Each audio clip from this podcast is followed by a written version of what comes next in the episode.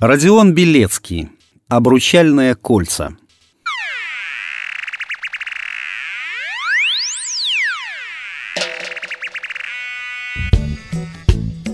Они подошли к ювелирному магазину. Вдруг Ярослав остановился.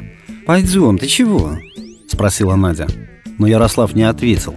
Было понятно, что никакая сила не заставит его войти внутрь. «Что с тобой?» «Подожди, я покурить хочу». Надя стояла, переминаясь с ноги на ногу, и смотрела, как он вертится на одном месте, стараясь загородить от ветра огонь зажигалки. «Ты что, меня не любишь?» «Я тебя очень люблю». Ярослав нервно затянулся и выпустил дым. «Просто мне страшно». «А мне, думаешь, не страшно?» — повысила голос Надя. «Нет». «Ну, спасибо тебе». «А что, ты же в порядке?» «Я тоже нервничаю». Постояли. Ярослав докурил, но внутрь заходить не торопился. Ситуация была глупая. Они специально ехали в этот магазин через весь город. «Не хочешь, как хочешь». Надя повернулась, чтобы уйти. «Подожди», — сказал Ярослав жалобным голосом. «Давай чуть-чуть еще постоим». «Ну ты же сам хотел жениться!» Ярослав кивнул головой, мол, хотел. «Ты же сам мне предложение сделал!» Ярослав подумал, да, конечно, предложение он сделал сам. Но она его вынудила. Они сидели у нее в квартире. Он к Наде приставал. Надя делала строгое лицо и убирала его руки.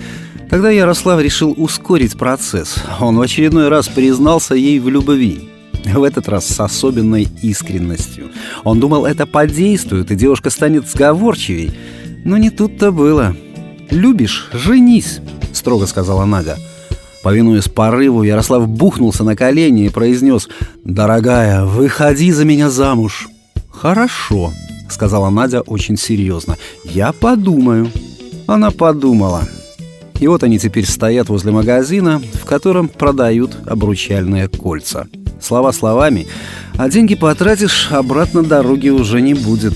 «Я в последний раз тебя спрашиваю, ты идешь?» Ярослав хотел было уже отказаться.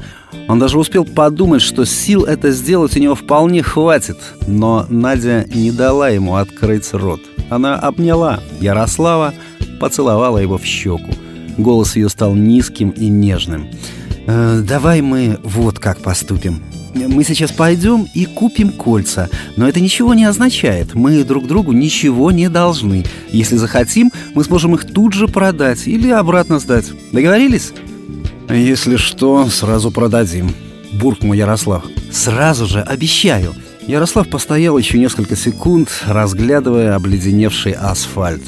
«Ладно, пойдем». В магазине Ярослав уставился на витрину с нелепыми золотыми перстнями-печатками. В голове у него гудело. Сильно хотелось плакать. Однако, вглядевшись в свое отражение в витрине, Ярослав с удивлением обнаружил, что он улыбается – Продавец ювелирных изделий обратился к Наде с вопросом. «Что вас интересует?» «У нас не очень много денег», — спокойно объяснила продавцу Надя.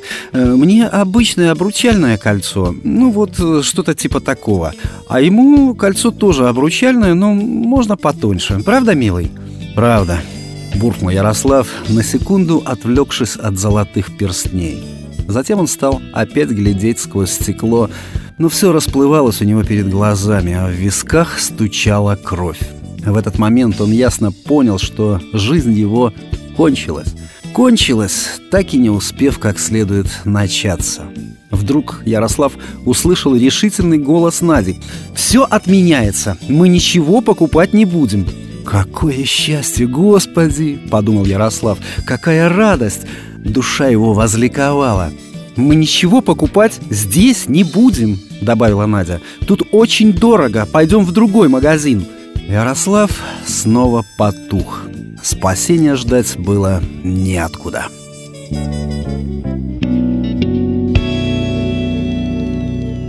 Текст читал Сергей Краснобород.